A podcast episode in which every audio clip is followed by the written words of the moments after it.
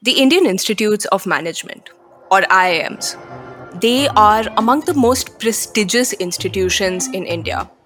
Every year, lakhs of people compete in the CAT, the entrance exam, just for a few hundred seats of admission into one of these colleges. And that is for a valid reason. That's because the IIM graduate tag is considered very valuable in most professional circles. But the IIM Institute is only as good as its defining factors. In the past few months, Olena, who covers education here at the Ken, has been following the IIMs. She's written two explosive stories on the IIM franchise versus the IIM brand and the leadership storm brewing in IIM Calcutta. So, since I've written these stories, a lot of students have come forward with their experiences. They're from different IIMs, and each IIM has its individual problem, but there are clear patterns, overarching systemic problems with the institution as a whole. Since the IIM's establishment in the 1960s, there are now 20 IIMs across the country. With this explosive expansion came a few existential questions. And it seems now that the IIM ecosystem has come to a tipping point where it can no longer go on without reckoning with these questions.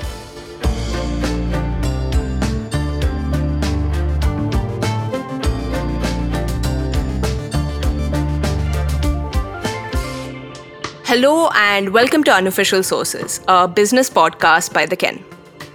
I'm Anushka Chikara. And I'm Olena Banerjee. Up top, in the first segment, we are taking a deep dive into the Indian Institutes of Management.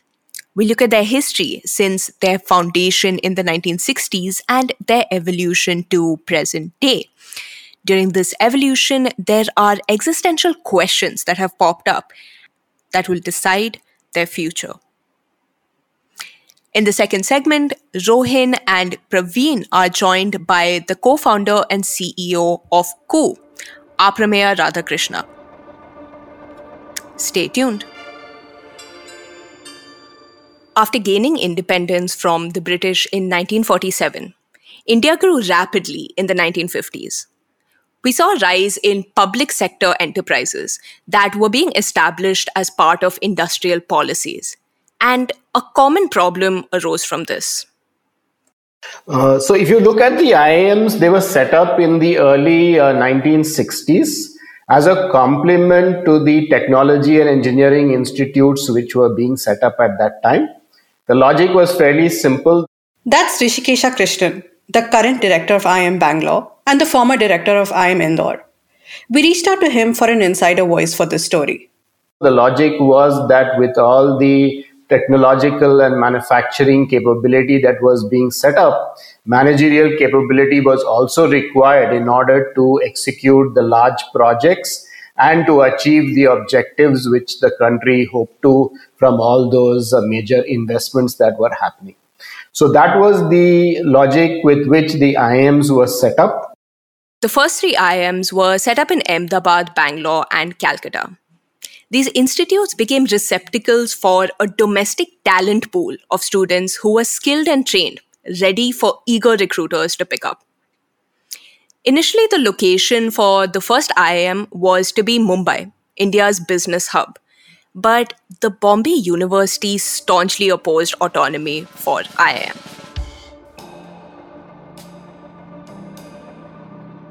This is where things get interesting. When we say autonomy here, we mean that while IIMs are government institutes, they want to be at an arm's length from the government. This means that they won't be governed by a regular university's rules, and they have the ability to set their own curriculum, pay teachers at a market rate, and set student fee levels without any interference. The government clearly wanted more control, but this autonomy was a non negotiable demand for the setup of these institutes. It was at this time industrialists Vikram Sarabhai and Kasturbhai Lalbhai, along with the then Chief Minister of Gujarat, Jivraj Mehta, seized the opportunity. While IIM Ahmedabad was to be the first institute established, due to a series of events, IIM Calcutta actually ended up being the first Indian Institute of Management, then followed by IIM Ahmedabad, and finally IIM Bangalore, making the three the first generation IIM setup. And soon enough, the high demand for IIM graduates across industries in India led to cutthroat competition for admissions. And the IIM graduate tag became a very valuable one. And its value just kept rising. Then, the 90s saw the economic liberalization of India. Economic liberalization. This essentially meant that the country expanded the role of private and foreign investment. The floodgates had opened, and there was an explosion of companies in India. Many international banks came in and set up base operations in India. And it was at this time that IIM's Lucknow, Indore, and Kozhikode were set up. As I mentioned, we had a gap till the early 80s when IIM Lucknow was started. And then once again, you had an even longer gap for almost 15 years till IIM Kozhikode and IIM Indore was started in the late 1990s. Of course, by that time, the liberalization process had kicked in and the nature of the economy was changing fast. The private sector was becoming the growth engine of the economy. And naturally, opportunities for MBA graduates also increased significantly. So these IIMs in Lucknow, Indore, and Kozhikode, or IIM LIK as we like to call them, saw a similar success to the original IIMs in Ahmedabad, Bangalore, and Calcutta, IIM ABC for future reference. This is also because the 80s and 90s saw a rise in private sector companies like Reliance and Tata, who were all clamoring to get a pick of these skilled graduates. A lot of the best opportunities today are in areas like uh, management consulting. Uh, a big change happened in the early 90s when the top global management consulting firms started recruiting from the IIMs. I'm referring to McKinsey, BCG, etc. So that created a really attractive career track for some of the most talented students. And in recent years, we have seen uh, organizations like startups or organizations in the e-commerce space, all the emerging domains like fintech, uh, recruiting extensively from the IIM. So today, the management graduate from an IIM has a whole range of options to choose from. So the IIMs went from being a receptacle of just domestic talent pool to an international one. And this wasn't just coincidental. The IIMs had stepped up as well, reinventing themselves to match global standards. To compete in global rankings, they couldn't just be teaching colleges anymore that just pumped out hireable students. The had to be original creators of knowledge. For IIMs ABC and LIK, research became a huge priority. This reinvention was also partially forced by circumstances IIMs found themselves in around the mid 2000s. The government had started to talk about more autonomy, which was basically code for gradually stopping the funds they gave to IIMs. This meant IIMs needed large corpuses, endowment funds, research grants, etc. to keep going. The IIMs were indeed pioneers, but they also had to maintain their lead to understand how an IIM system really works, we need to zoom out of its history and zoom in into its key ingredients. So, Olena, how exactly do we look at this IIM system? So, Anushka, any IIM or any institute for that matter has to check a couple of boxes to ensure that it's in good health, right? Uh, there's obviously the faculty which both is both permanent and visiting, access to good recruiters, the democratic governance systems within these colleges, the coursework and the research coming out of the institute, and most importantly, the culture. Now, culture can be a bit tricky to grasp because culture, though crucial, is quite an abstract concept. Now, we know that the LIK expansion was a successful endeavor for the IIMs. Um, given these factors, how did they manage to do that? It's been an interesting experiment. So, think of a newer IIM like a petri dish, right? Where a new director and faculty have to grow the ideal conditions for an ideal IIM. The best way it can be argued is to replicate So, what you'll find is that in a lot of the newer IIMs, at least initially, they were mentored and, in fact, staffed by professors from IIM-ABC. This is also what the government recommended in a review report it did about the IIMs in 2008. Move people, and people will bring what is quintessential IIM culture to these new places. And they would set the bedrock for further growth. So also Rishikesha Krishnan, um, you know, the director of IIM Bangalore that you spoke to, as you said, was also the director of IIM Indore. So he's also a perfect example to illustrate how um, people, faculty moving around within these IIMs bring along the culture and value with them. Yeah, that's actually a great example. So now is probably a good time to talk about the second and third generation IIMs that was set up post 2010. And let's use these boundary conditions to figure out if these waves of expansion were successful.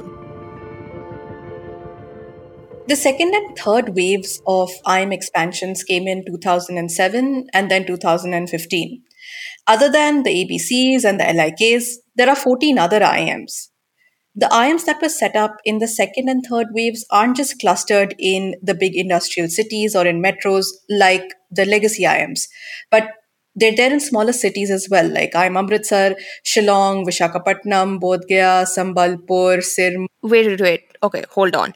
Um, okay, so these are obviously quite different than the first few cities that the IIMs were set up in, right? Um, and to be honest, I don't recognize the names of some of these cities personally, but I want to understand like with the first IIMs, the motive was to set up in these large industrial cities, right? But that's clearly changed with these next waves. So, what was the idea behind this move? Well, I don't want to be controversial, but hey, I think the choice of these locations were political, and I have good reason for saying so. Right. So let's talk about these uh, political motivations. I spoke to an IIM professor about this, Anushka, actually, and he spoke to me uh, on the condition of anonymity. And what he told me is that usually the most powerful or longest serving member of parliament from a particular state makes the choice. So that's why we now have IIMs where there's little airport connectivity. So, to give you an example, uh, an IIM in Chennai would have made immensely more sense than an IIM in Trichy. But that's that's not too bad of a decision, though, right? Um, and the consequence it has. Um, I think, like, isn't it a good thing if an elite institute or institutes are set up in smaller cities? It increases the accessibility to these places. Yeah, absolutely. And, and we're not placing any kind of value judgment on the location of an IIM. And the idea behind expansion of the IIM brand is that more students get access. But that's not the ideal scenario right now. The location of an IIM, fortunately or unfortunately, is crucial. Um, can, can you explain that a bit more? Sure. So for any IIM, right, its location determines the kind of stakeholders it gets students, faculties, recruiters. And they need to, these, where these IIMs are, need to be accessible by airports for, you know, recruiters and guest faculty to fly in and fly out and travel to over the weekends. They also need to be in cities um, which offer you know something for younger faculty members to move in with their families and so when an IIM is in a slightly remote location or it's not accessible it's not really easy to retain faculty uh, in in those IIMs now let's look at IIM Trichy as, as we were talking about before, right? The first director of IIM Trichy was uh, an IIMC professor called Prafulla Agnihotri. And I spoke to him when I originally reported the story. Now, Agnihotri's had a 15 year stint with IIM Calcutta, and it naturally helped him reach out to a lot of guest faculty, a lot of senior faculty to come and teach at IIM Vizag, you know, especially when it was trying to build up and it was trying to attract more students. But this is where I think, you know, he, he, he says that retaining talent was the biggest, one of the biggest challenges of his tenure. Trichy is, as he explains it, a small town contained fully within two parallel one kilometer roads, right? And despite his connections with industry leaders and his connections with other you know senior professors nobody was willing to travel for a day and a half to address students on campus. And the same problem happened with recruiters who ended up opting for more accessible IIMs so he's he he he actually told me that you know this this was one of the most significant challenges in getting IIM trichy up and running. And and the and the location of an IIM also impacts its campus. Again, let's take Trichy as an example. For the first year of its operation, the campus of the IIM was, I mean, it was running out of the library of an engineering college. Now, this doesn't provide the kind of culture that IIMs need to grow. Students, recruiters, they don't really want to come to an unfinished, uncertain sort of campus, right? As you can imagine, it doesn't really inspire confidence. And where an IIM is located sits at the heart of what we call a typical wicked problem.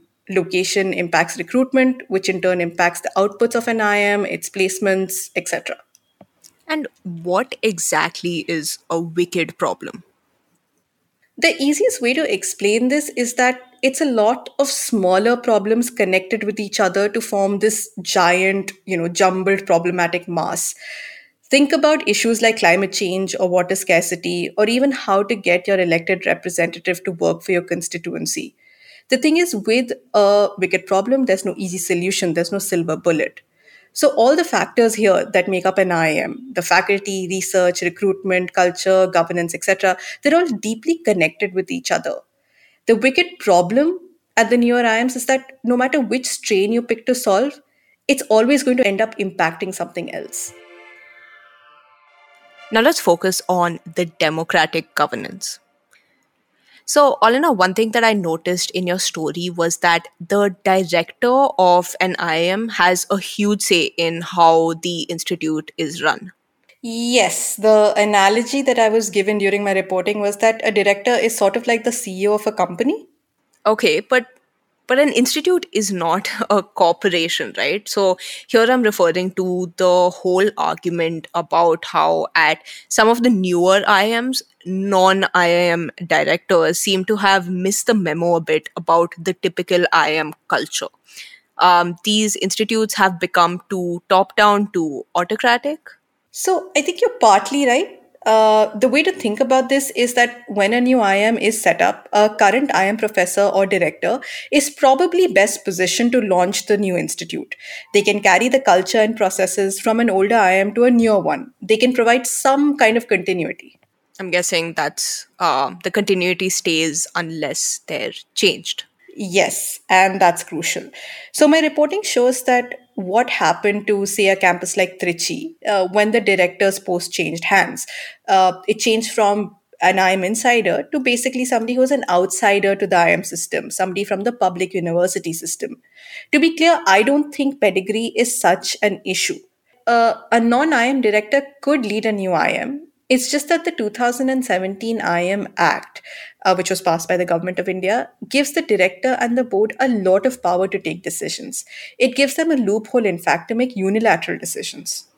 How like how does that work? Remember when I said the director is like a CEO? Well, the IIM Act has turned the board of directors of any IIM into a corporate board with the ultimate hire and fire power. If the board now entrusts a director with that power, then the director becomes the final authority of things. And this could cut both ways, right? Um, directors could bring in a more egalitarian culture, or as you wrote in the story, make things more top down. Correct. So it's a structural flaw in the system. You need a strong leader to help a new IIM grow, but then the leader also has the power to change the rules of the game. Now, at this point, present day, the Indian Institutes of Management are at a tricky place in their evolution.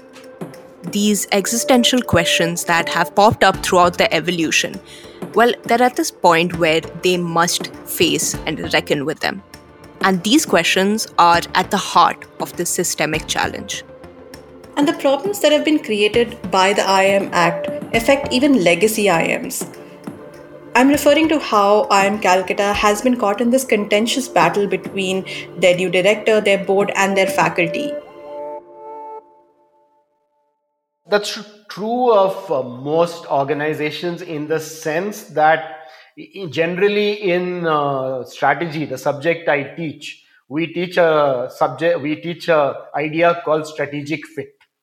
And what we say when an organization has strategic fit, its strategy is aligned with the environment and its internal organizational structures, systems, and processes are aligned with the strategy.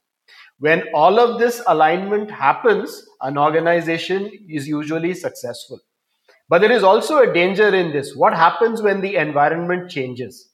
If your alignment is so tight, it's so well done that things have been working extremely well in the past, and then this big change comes along, it's often quite difficult for any organization, and that's true of an educational institution as well, to make the changes that are required in order to create the new alignment which will work in the future.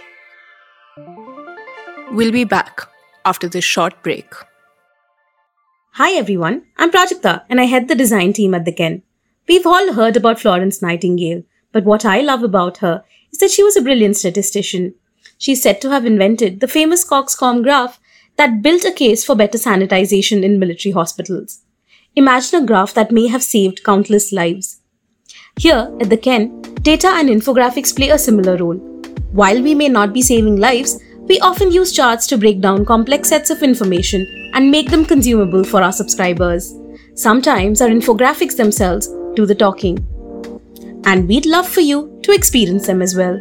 So for our podcast listeners, we've set up a special offer on the-ken.com slash podcast offer. That's the-ken.com slash podcast offer. It will be linked in the show notes. Thank you for listening. Hello, listeners.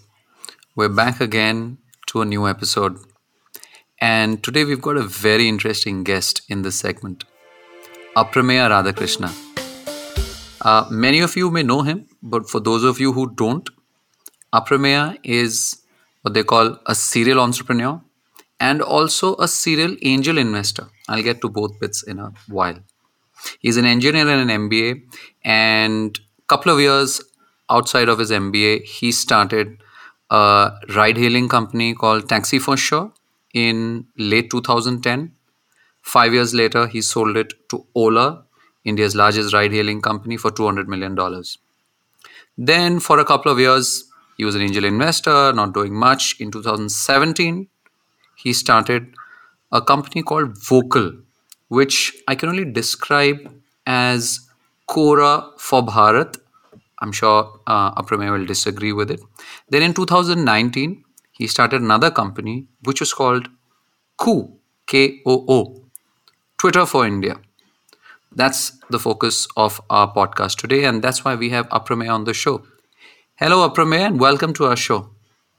Hi, Rohin. Thanks for having me. Thanks for joining us. Uh, for those of you who don't know yet, uh, and of course, Koo is extremely popular. It's the challenger uh, to Twitter in India. Uh, I told you it started in November 2019. That's when they started working on it. In early 2020, I think it was in March, they won the Indian government's Atmanirbhar App Challenge, which was a challenge uh, designed to spur locally made apps, which would rival international um, apps and platforms. And Koo won it. And since then um, it's had a fairly tremendous rise especially in 2021 we'll get to that later. Um, broad subject for this podcast today will be can Koo beat the odds and become really successful before we get on to the show i must also add a disclaimer remember i told you aprameya is a serial angel investor one of his angel investments is in the Ken. It's an important disclaimer. It shouldn't affect our questions, I hope, but that's really for you, the listeners, to decide. My other guest is Praveen Gopal Krishnan, who's a writer with the Ken, also a CEO, and a former product manager when he joined us three years ago, which is important uh, as we'll get to know. And then, of course, there's me, Rohin Dharmakumar, one of the co founders of the Ken, and unfortunately, its CEO, and also a terrible podcast host. That's right. I must tell you this. Um, one of our listeners wrote this on Twitter, and I'm reading this out loud. Hey, Ken, please don't cast Rohin in the next unofficial sources podcast. He is irritating. P.S. I know he's a co founder, but not a good speaker. I'm really sorry about this. But for now, we're just sticking with me. Let me just say for the record that I tried my level best to become the host of this show. But sadly, I'm going to stick around for some more time as a panelist.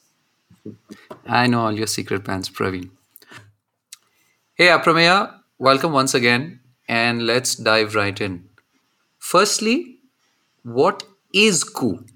Short answer, since you're a microblogging platform, so I'll hold you to that. yeah, so Koo is a microblogging platform for India, focusing on making sure that the voices of India, irrespective of language, get to be on the internet.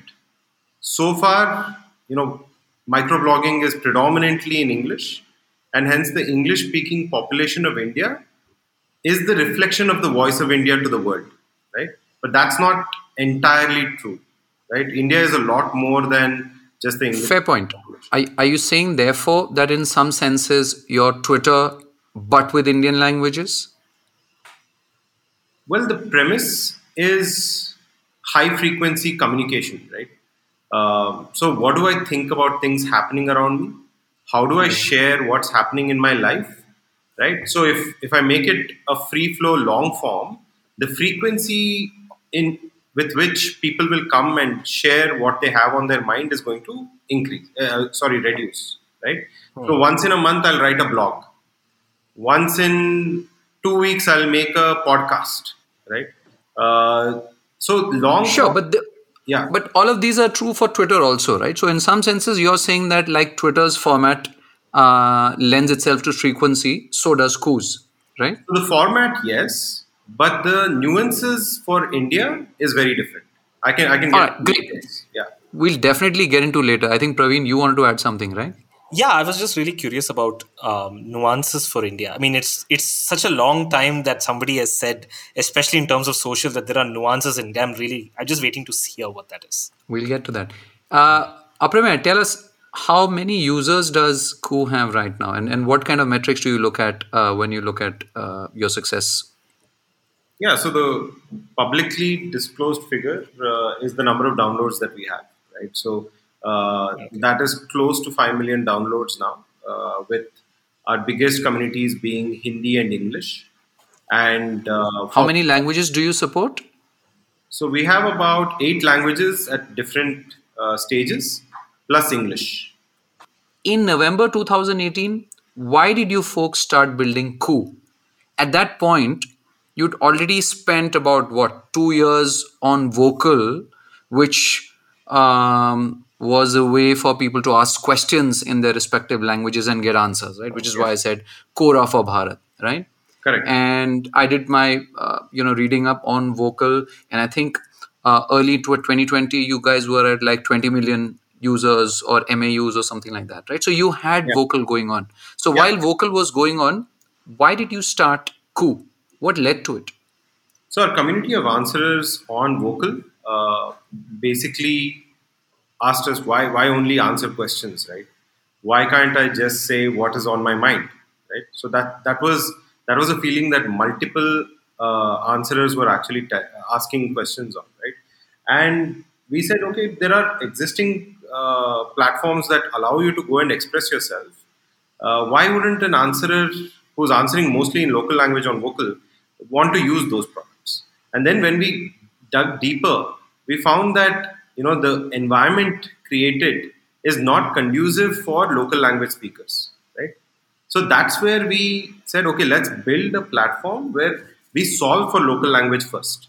And that's interesting. So if i may just understand you're saying you started Vokal as a way for people to ask questions in their respective languages and get answers to that. Yeah. And once you started doing that you're saying people started asking you hey but why if i can answer questions in my local language why can't I just say whatever I want in my local language as well? Correct. So Correct. that you're saying was your organic Yeah, yeah. serendipitous evolution of Koo. Correct. And then we we then said let's create a conducive environment. What I mean by conducive environment is that you get into that language, your community, right? Uh, when you get into that community, when you download the app, the whole app is in that language. One. So all instructions, everything is in that language. Two, you can find people from your community. In existing platforms, it is almost impossible for you to go and find somebody unless you know who you're searching for. Right? Here you can discover people from your community who are creating good content. Three, you can create content easily in local language. Right? Is there, for instance, some kind of cross connection between Koo users and Vokal users? Not at all. This is a separate app. When you go into Koo, you are able to discover people from the same local language community. So there are people who are uh, generating content on a daily basis. And for you to find a fellow Tamilian, fellow Kannadiga, fellow. Marathi person, so it is very difficult on other platforms. Here you're going into that language, and hence you can go and see, scroll through a number of people from the chief minister of the state to the normal guy, right? Got it. Yeah, What happened to Vokal? it's still there. As in, it's uh, growing well. Uh, we've created a community that's creating answers. There are people asking questions. Uh, it's getting to about 25 million monthly active users now. It will grow to 100 million users uh, monthly. Just so we're clear, you're in parallel trying to build a Quora for Bharat and a Twitter for Bharat with separate user bases. Yeah, Praveen, you want to like, let you know, let me just chime in here that- as a product manager? No, no, let me just say that the parallels to these, to between Koo and Twitter, are far more striking than we think they are. It this idea of uh, CEOs running two companies at the same time is exactly the same. Even Jack Dorsey runs two companies at the same time. So I like this. Are, are you, lot. Are you CEO of both companies? yeah, I am. CEO of two companies? So I must also like you know point out that you had raised I think uh, six point five million dollars uh, into the parent company of Vokal from a bunch of investors, right? And then subsequently, I think in the last few months you've raised another four point one million, which is after launching Koo. Yeah. So were these two funding rounds 6.5 million and 4.1 million respectively for Vokal and Koo? Was that how Yeah. it worked out? When we raised the 6.25 million, uh, there was no Koo. So it was 100% raised for Vokal. Uh, and we, we have enough money left for Vokal. Right? Uh, so when we found the product market fit for uh, Koo, uh, we said, you know, it's, it's not fair to take the money that we raised for Vokal and, you know, start getting very aggressive uh, on Koo, right? So we said we, we need to raise separate money for this separate product, and there will be enough in, interested folks to come and uh, you know invest. But it's still the same parent company. It's still the same parent company, but within the parent company, you know, you kind of allocate resources, right? Uh, so so, so what does that look like now? How many employees on Vokal? How many employees on Koo? If employees is one way to determine resources. Yeah, so the engineering team is common. Like Vokal is a more mature product. Uh, It's two years old. Uh, Koo uh, is a much smaller product, uh, younger product. So it needs a lot more attention. So most engineers work on Koo. Uh, Vokal is steady state. It's it's running by itself. Uh, community is coming and answering. They're asking questions. So the growth on Vokal is is is on its own, right? So, so here's my question, right? Um, and now I'm seeing like some entirely different product similarities, like Facebook and Instagram. You're the CEO of both companies. You've got common set of engineers working on both products. Both your products allow users to express themselves or answer themselves or ask questions in local Indian languages. Yeah. So why do you have two different sets of users? Why are Instagram users not also Facebook users or WhatsApp users? And similarly, why are Vokal users not Koo users and vice versa? Okay. So there is an important concept of mood of an app. Okay. So when you have a lot of apps on your phone, and the one reason that you click on the icon of an app is the mood of the app. Okay. So Facebook is about family and friends.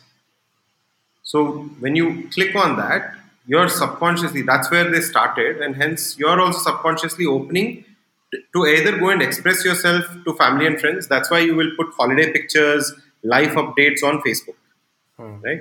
You will also be in the hope of going and finding updates from your friends and family, right? Hmm. You could do that with the same user ID, right? I'm just saying that you could use one could be a co-user and what mood of a platform is all about. It is very, very important, right? To understand. So Facebook is family and friends. Instagram is lifestyle. What I eat, who I'm with, what I wear, where I work out. You know, this is lifestyle. I will go to Instagram to express lifestyle or consume lifestyle, Sure. right? And lifestyle is best expressed with videos and photos, Sure. right? TikTok, right, is micro Performance and performance. Correct. Performance. Micro Bollywood, right? Yeah. So I get it. So Aprameya, you're getting to the point that Koo has a different mood as opposed to. Vocal, and they're both So- different. And what is the difference really? Yeah, the mood with which people come into Vokal is a search mood or answering mood, right? Hmm. The mood with which you come into Koo is to express thoughts and opinions. Hmm. All right, which is a perfect segue for us to kind of ask the, ask you the first question, right? Which is, is Koo the Twitter for Bharat, or is it something fundamentally different? I mean, I actually want to ask Praveen this question first before I come to you, Aprameya. What do you think, Praveen? Um, first disclaimer: I haven't used Koo extensively. I've seen some screen grabs and I've played with it in its early days. But here is what I think. In general, there has generally been a lot of companies that come in and say that, and I'm not saying Koo is doing this, but I'm saying that they come in and say we are going to be the X of India, and the layer that we add on top of that is languages. And this is not unusual. Uh, if you look at someone like say Hike, Hike essentially had a very similar thing. Of course, later they went into stickers and all, but their initial plus point was languages, languages, languages. So this language thing has been done. Um, I'm right now. It looks like for me, as someone who is slightly distanced, it looks like Twitter for India with this layer on top of it. So yeah, Aprameya, you have to tell us why I'm wrong. Yeah, so the as I said, the the main reason for existence is to express thoughts and opinions, right? Now you can express thoughts and opinions in, in multiple ways, right? You can type, you can voice, you can take a video, right? Agree. if you if you look at the nuances that we've introduced in creation there are various aspects to the nuances but in creation you we've actually gone gotten deeper into language creation right if you type What does that mean? Yeah so when you go to the create page of Koo and let's say you choose to type right um, you without actually having any other app on your phone you can use your English keyboard and start typing in local languages, like the phonetic, uh, you know, uh, way, and the app will type in that local language as long as you are in that language community, right? So it is default. By default, you are typing in local language, right? And it's the, I must ask you this, right? What's the tech behind your? Uh, is is it your own? Are you licensing it from someone else, like the local languages? It's your yeah, own. it's our own. It's our own. Uh, so this whole typing thing is is our own, uh, and we also know that the first few users who come may be comfortable with typing because we're at the top of the funnel, and as we get deeper and deeper, people may not want to type, and they might want to voice out their opinion, right? So we've actually Can I ask you just to explain for our listeners what do you mean by top of funnel? top of the pyramid rather right? So you know we segment india into a b and c right? A is the highly influential 1000 2000 5000 people of india hmm. right? There are that many influential folks. Hmm. B is the intellectual who knows english right and that person is connected to the western world Got it. right? And most Western products uh, attract this intellectual B segment because you know all the intellectual B segment uh, wants is oh okay I also want to use the most coolest the coolest app that's available today, right? So that's the zone that that all of us. It's interesting that you should choose to use the word intellectual instead of elite or urban and stuff. It's C, C segment is is still the aspirational India, the India which still thinks it need, it has a lot to achieve, right? How large is that? That is ninety five percent of India, hmm. right? And that's who you're going after? Correct. They have never been comfortable using the Western products for the purpose they have been built for. Right. So there are 600 million internet users, and on microblogging in India, there are probably about 20 million users who use products every day. Right. Sure. Uh, every month rather, not every day. Right. Monthly active user in microblogging in India is 20 million.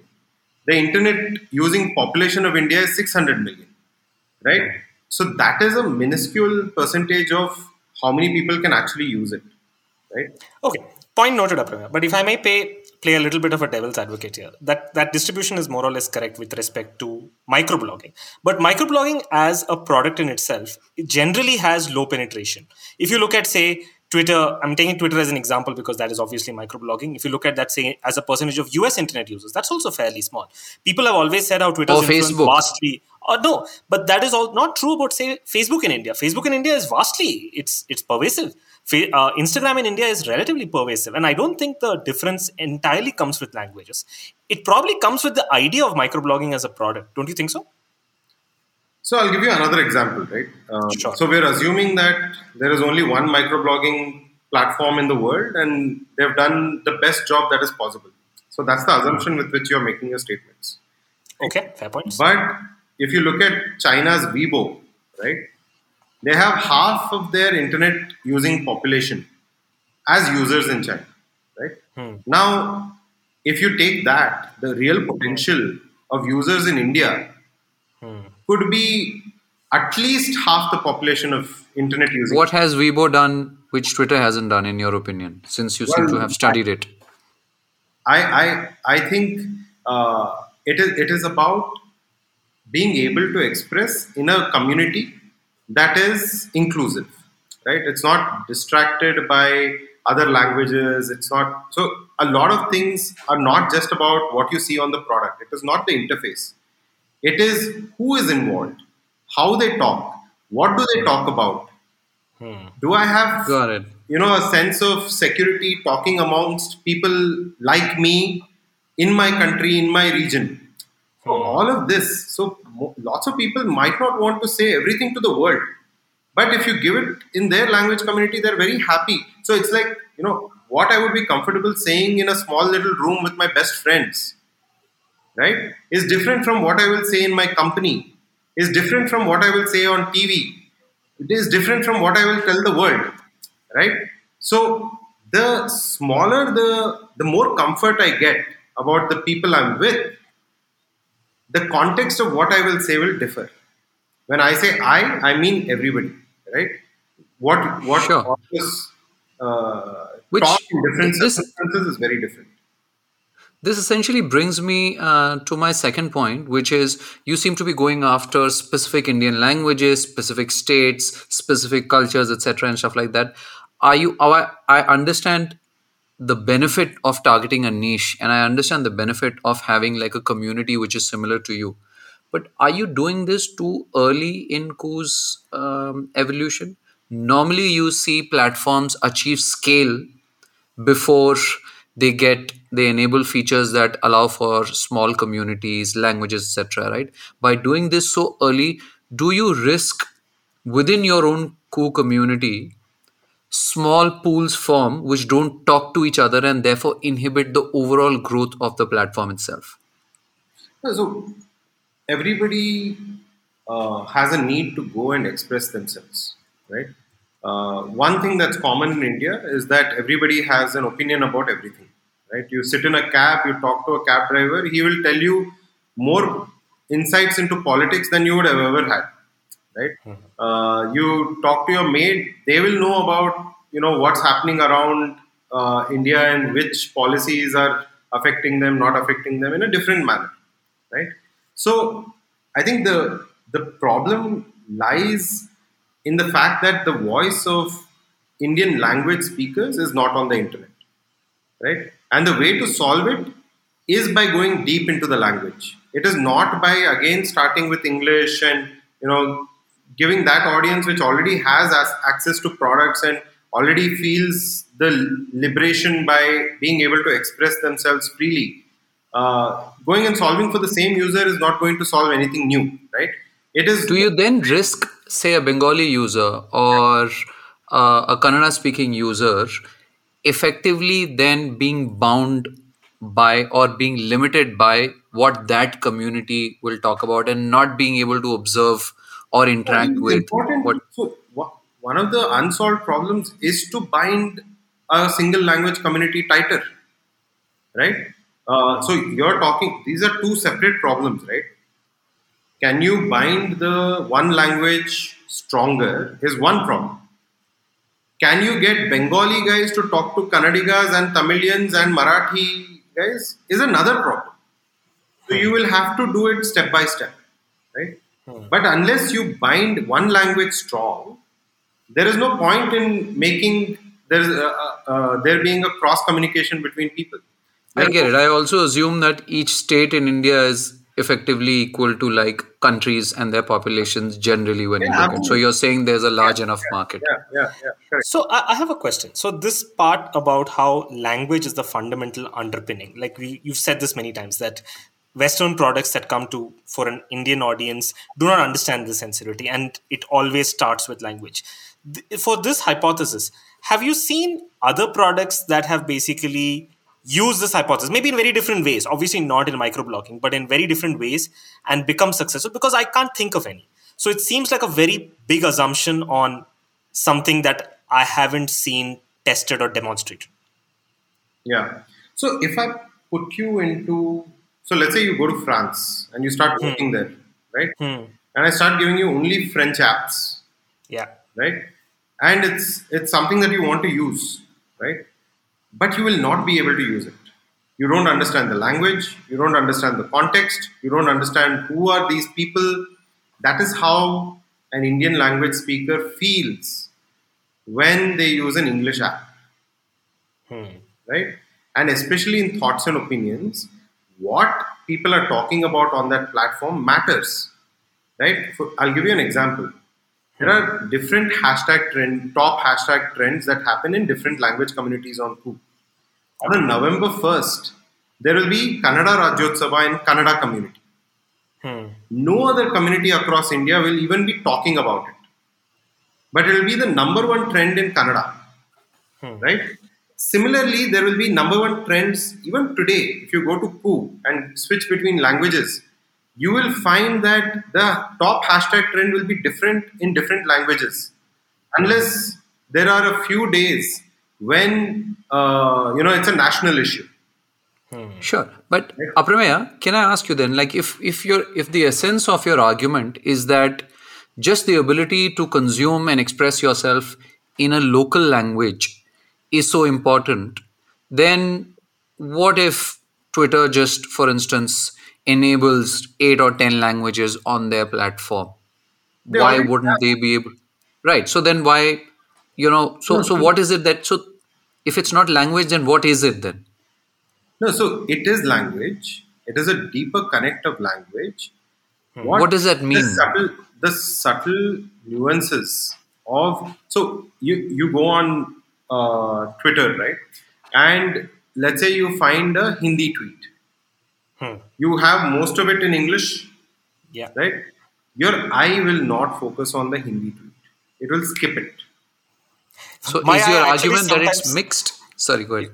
No, I was saying that because my Hindi is not that great, my eye usually goes to the translate this tweet link, so I just tap, tap that. That, that is a that is a you know second grade citizen treatment. No, you have to sit and hit translate for me. Right? I mean, I'm, I'm not arguing that the user experience. No, I get it. Like on Koo, you know, when I go to the Koo app website, I select a language from the top right and the entire site changes, right? Yeah, so my question is, what if that option existed on Facebook and on Twitter? And I suppose it does, right? Like if the entire site, if those sites are rendered in one language, then what's your USP vis-a-vis that? You're missing, you're missing uh, certain very very important points, hmm. which is it isn't as superficial as okay change the language on the app. Okay, it is the unique community that is being formed on Koo. Hmm. That so every social why is that why is that unique to you why why can't someone like millions of indians who use whatsapp and facebook for instance why if say facebook allowed multiple languages uh, both like you know um, with the same ease as you do you, you have to go back to the mood okay so let's not mix up facebook it. twitter instagram no you talk about twitter we talk about twitter because that's Got awesome it. that i agree Got it. right Hmm. but the nuances are about the unique people network Okay.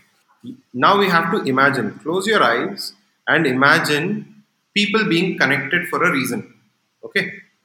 Think of it as Google Maps. There are I can I can imagine it. It's all like a, it's like vertexes and for a reason. correct On on a existing platform like Twitter, there is a people network that is already established. correct. There is a graph essentially of sorts. The people on Koo don't even exist on that graph. Hmm. Okay, one. Second, because they don't even exist on that graph and they exist on Koo, the network being formed between people who don't exist anywhere is unique. Hmm. so Right. is this like a tiktok versus youtube kind of argument that the people who were using tiktok and excelling at it were never on youtube so therefore it was never a so moods are different. Uh, So, the, well that was true in that case right tiktok and youtube were entirely different moods yeah, yeah. So the moods are different, and hence the network. So YouTube was a repository of videos which was driven by search because they built for the English speaking audience, which always searched. TikTok was formed as short videos which are, uh, you know, by uh, browsing, not by search. Right? You're not searching for Coke videos or whatever, right? You know, Coca Cola ads or whatever it is, right? Thank you for clarifying that Oh, yeah. No, but I do understand this nuance. I genuinely do because in the sense that I think what Aprameya is basically saying, Rohin, is that Koo is an app that is language first, and language is very a core part of the DNA of the app, and it is a core part of the DNA of the user who's using the app. And because it's language first, the first community and interest group that you form are dominantly based on languages, and because languages are very closely tied to community in India, that is its differentiating advantage as compared to anyone else who just slaps on language as a All right. Say I buy that. Say I buy that, which actually allows me to segue into my third point, which is essentially the users of Koo right now and the initial cohorts. Um, and like you know, I mean, I think it's been covered quite a bit how uh, the current like you know government has like you know taken to Koo, and a lot of its supporters have taken to Koo, etc., and all that. And um, I mean, I, I'm quoting this um, article that Nilesh Christopher at Rest of the World had written, where the title was "How Koo Became India's Hindu Nationalist Approved Twitter Alternative." Let's forget that for a minute. So what I actually did was, Aprameya, I went to your website and I, I selected the English option and then I looked at who you recommended um, as users to follow or trends. Then I selected Hindi and checked who you recommend as users to follow or trends. Then I selected Kannada.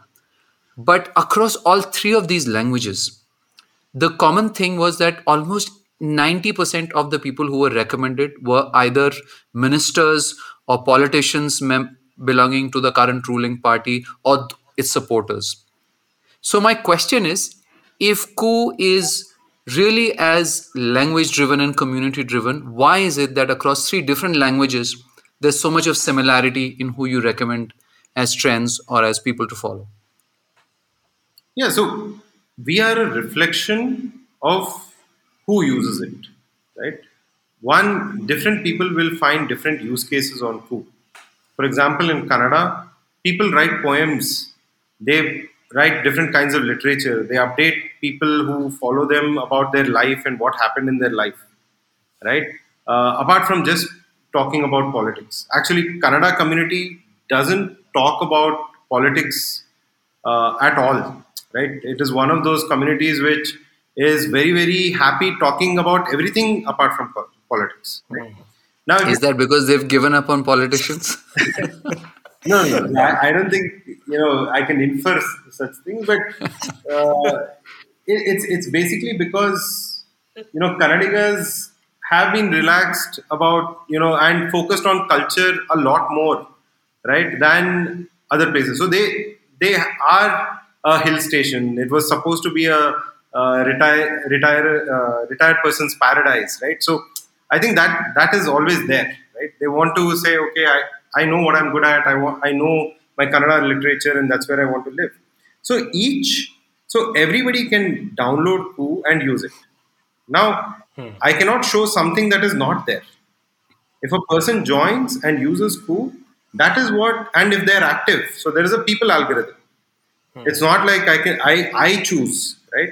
Hmm. The algorithm is based on how frequently are you uh, actually using the app and creating content and how liked it is right so that is a simple algorithm if anybody else comes and gets their followers and uh, creates on the platform they will also be recommended right mm. so i think you you cannot make up stuff that is not there and that's why you see what it is right the people who love the platform are there right mm. but i wouldn't say is there a risk that it colors your platform in a particular way for new users because someone new who comes and sees and takes away uh, the thought that this yeah. platform is for politics and politicians no so there, there was a peak use usage from a, a particular set of users because of the twitter versus government uh, thing that happened right hmm. now there was that your product market fit moment product market fit moment. Yeah, because a while ago you'd said that once we achieve product market fit. So I wanted to ask you, what was that moment when Koo achieved product market fit? It was after our first community in Kannada uh, that we actually said, okay, this is this is something that people love, and they don't mm. have this experience anywhere else. Right, and uh, started focusing. But I think you can't deny the fact that Twitter's, um, uh, you know, what's the right word for it, fight with the Indian government has been an anonymous uh, help. Yeah, yeah. Who? Why would I deny that? Right? if if uh, you know there there is a need for uh, a particular uh, set of users to come and use us, and they have a strong reason to use it. Yes, as in especially if it's the government of India, why not? As in we're an Indian company. Uh, registered here, and uh, the government, your own government, is using it. It's it's awesome, right? Like, why would I wa- not want it? Hmm. What ahead, Aprameya? So I think now you've started. You've obviously got these set of users, etc. Where, I mean, I'm sure even with growth, there are like areas where you're going to go down. I one obvious place that I can think of is entertainment because if you are able to naturally segment users by community and language from the get go, oh, there are a lot of movie industries across India who are going to be very interested. Correct. So there are, uh, you know, for, for example, in sports, right? There's Saina Nehwal, there's Anil Kumble, there's Javagal Srinath, uh, you know, so all, all of these, like Aakash Chopra is there already on the platform. So everybody is finding their moment to get onto Koo. You know, it's not like you know you uh, you just come on board together. Nobody's coordinating this effort. Right? So people will find a use case that is relevant to them. And our use case for the celebrities of India is the fact that you can you can reach out to beyond English speakers with your thoughts and opinions, right? Uh, on existing platforms, you're you're you're limited to English and English following predominantly.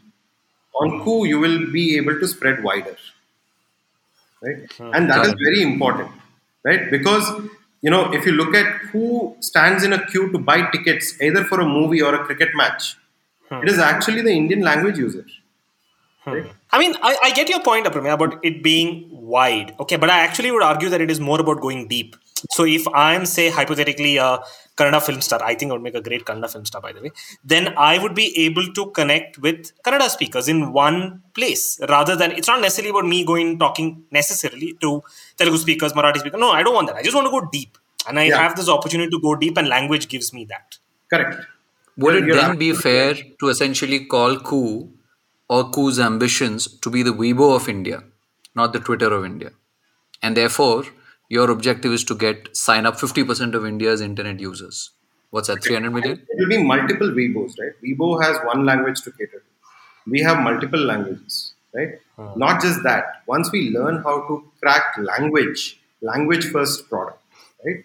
Then there are enough countries across, across the world which need a language first approach to their audience for thoughts and opinions, right? Because there are countries which have 90% or more who don't know English, right? Just like India, right? I'm not talking about the Western world. I'm talking about Southeast Asia. I'm talking about Africa.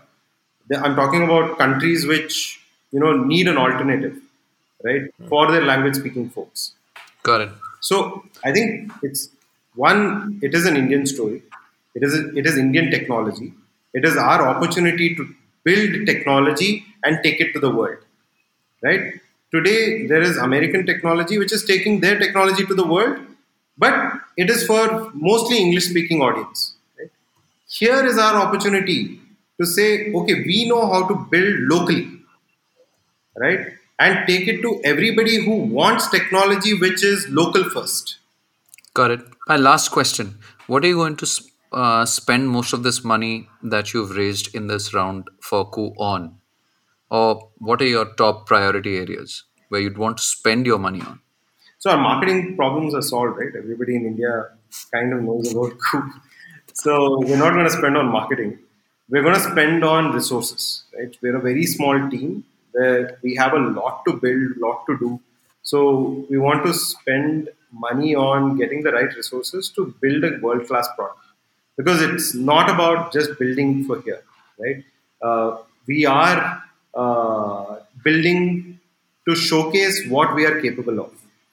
Uh, you know, India has always built technology, but we've built it for places which needed technology. Like during the Infosys, Wipro, TCS era, right? India didn't want technology then. The Western world wanted it. We were good at building it, so we were building it for them, right? Then we had a few use cases that came in, right? The English-speaking population said, "I want to book flight tickets. I want to book a movie ticket. I want to find a job." You know, those were built, like Make My Trip, Naukri, and everything else. And then we said, okay, I also want to buy stuff online, Flipkart. I want to go by cab, you know, Ola, Uber, TaxiForSure. Right? Now is the time when the broader audience has access to technology. And there is no one better to build that technology than a local Indian person, Indian entrepreneur who has sat here and knows the nuances of how people uh, behave. All right. That's your argument. And for now, we'll give it to you. When you go to a different country, that argument will, like, you know, swing against you, though. Right? Because there'll be a local entrepreneur in Southeast Asia or in Africa who will say, What does an Indian company know? Uh, to build these for I am the local. So there will be an Aprameya Radhakrishna of uh, Southeast Asia or like not Southeast Asia, No, right? Each of the countries in Southeast Asia. No, hopefully we should be we should be able to go and uh, give the technology, uh, but allow them to operate the way they want, right? And not put in our rules saying this is the way I operate and this is what I want you to do, right? Uh, I think we'll be a lot more accepting of their local culture because we've been at the receiving end otherwise. All right. Okay. Praveen, any closing comments from you? Uh, no, I think it's definitely. I wouldn't say I'm entirely convinced, but I can see the there is definitely merits in it. I can see like pockets where, if it works, there are definitely competitive advantages I can see. But yeah, but I do wish you luck, Aparna. It's like I've always been my this thing to see a great social product that come out of India, and perhaps this is the one. No, we're building it right, man. As in, uh, they- uh, I'm very confident, uh, and hopefully, we should be one of the first few products that really build well and take it to the globe, right? So, Great. Think, uh, Uh, best wishes from me to Aprameya. Uh, what I'll be doing is that every few weeks, every few months, uh, I'll be checking your default recommendations across all the languages to see when it's no longer about politicians and politics. I suppose that's when I'm convinced that your argument has actually found a fit across all these communities. So, best wishes till then. yeah, thanks a And lot. thank you once again You for should, coming on our show. You should tell everybody who you know who is not in politics to come and join Koo, and that's Touche. yeah. Thanks, All right. Thank you, Aprameya. Okay, thank you. Thank you. And that is the end of this episode of Unofficial Sources. We'd love to get feedback from you and know what you felt about this episode. Email us at podcast at the-ken.com or tweet at us at thekenweb. We link it in the show notes. If you'd also like to dive a bit deeper into the topics and discussions on this episode, you can find that in the additional reads left in the show notes. Other than that, thanks for tuning in, and we will see you next fortnight on Unofficial Sources by The Ken.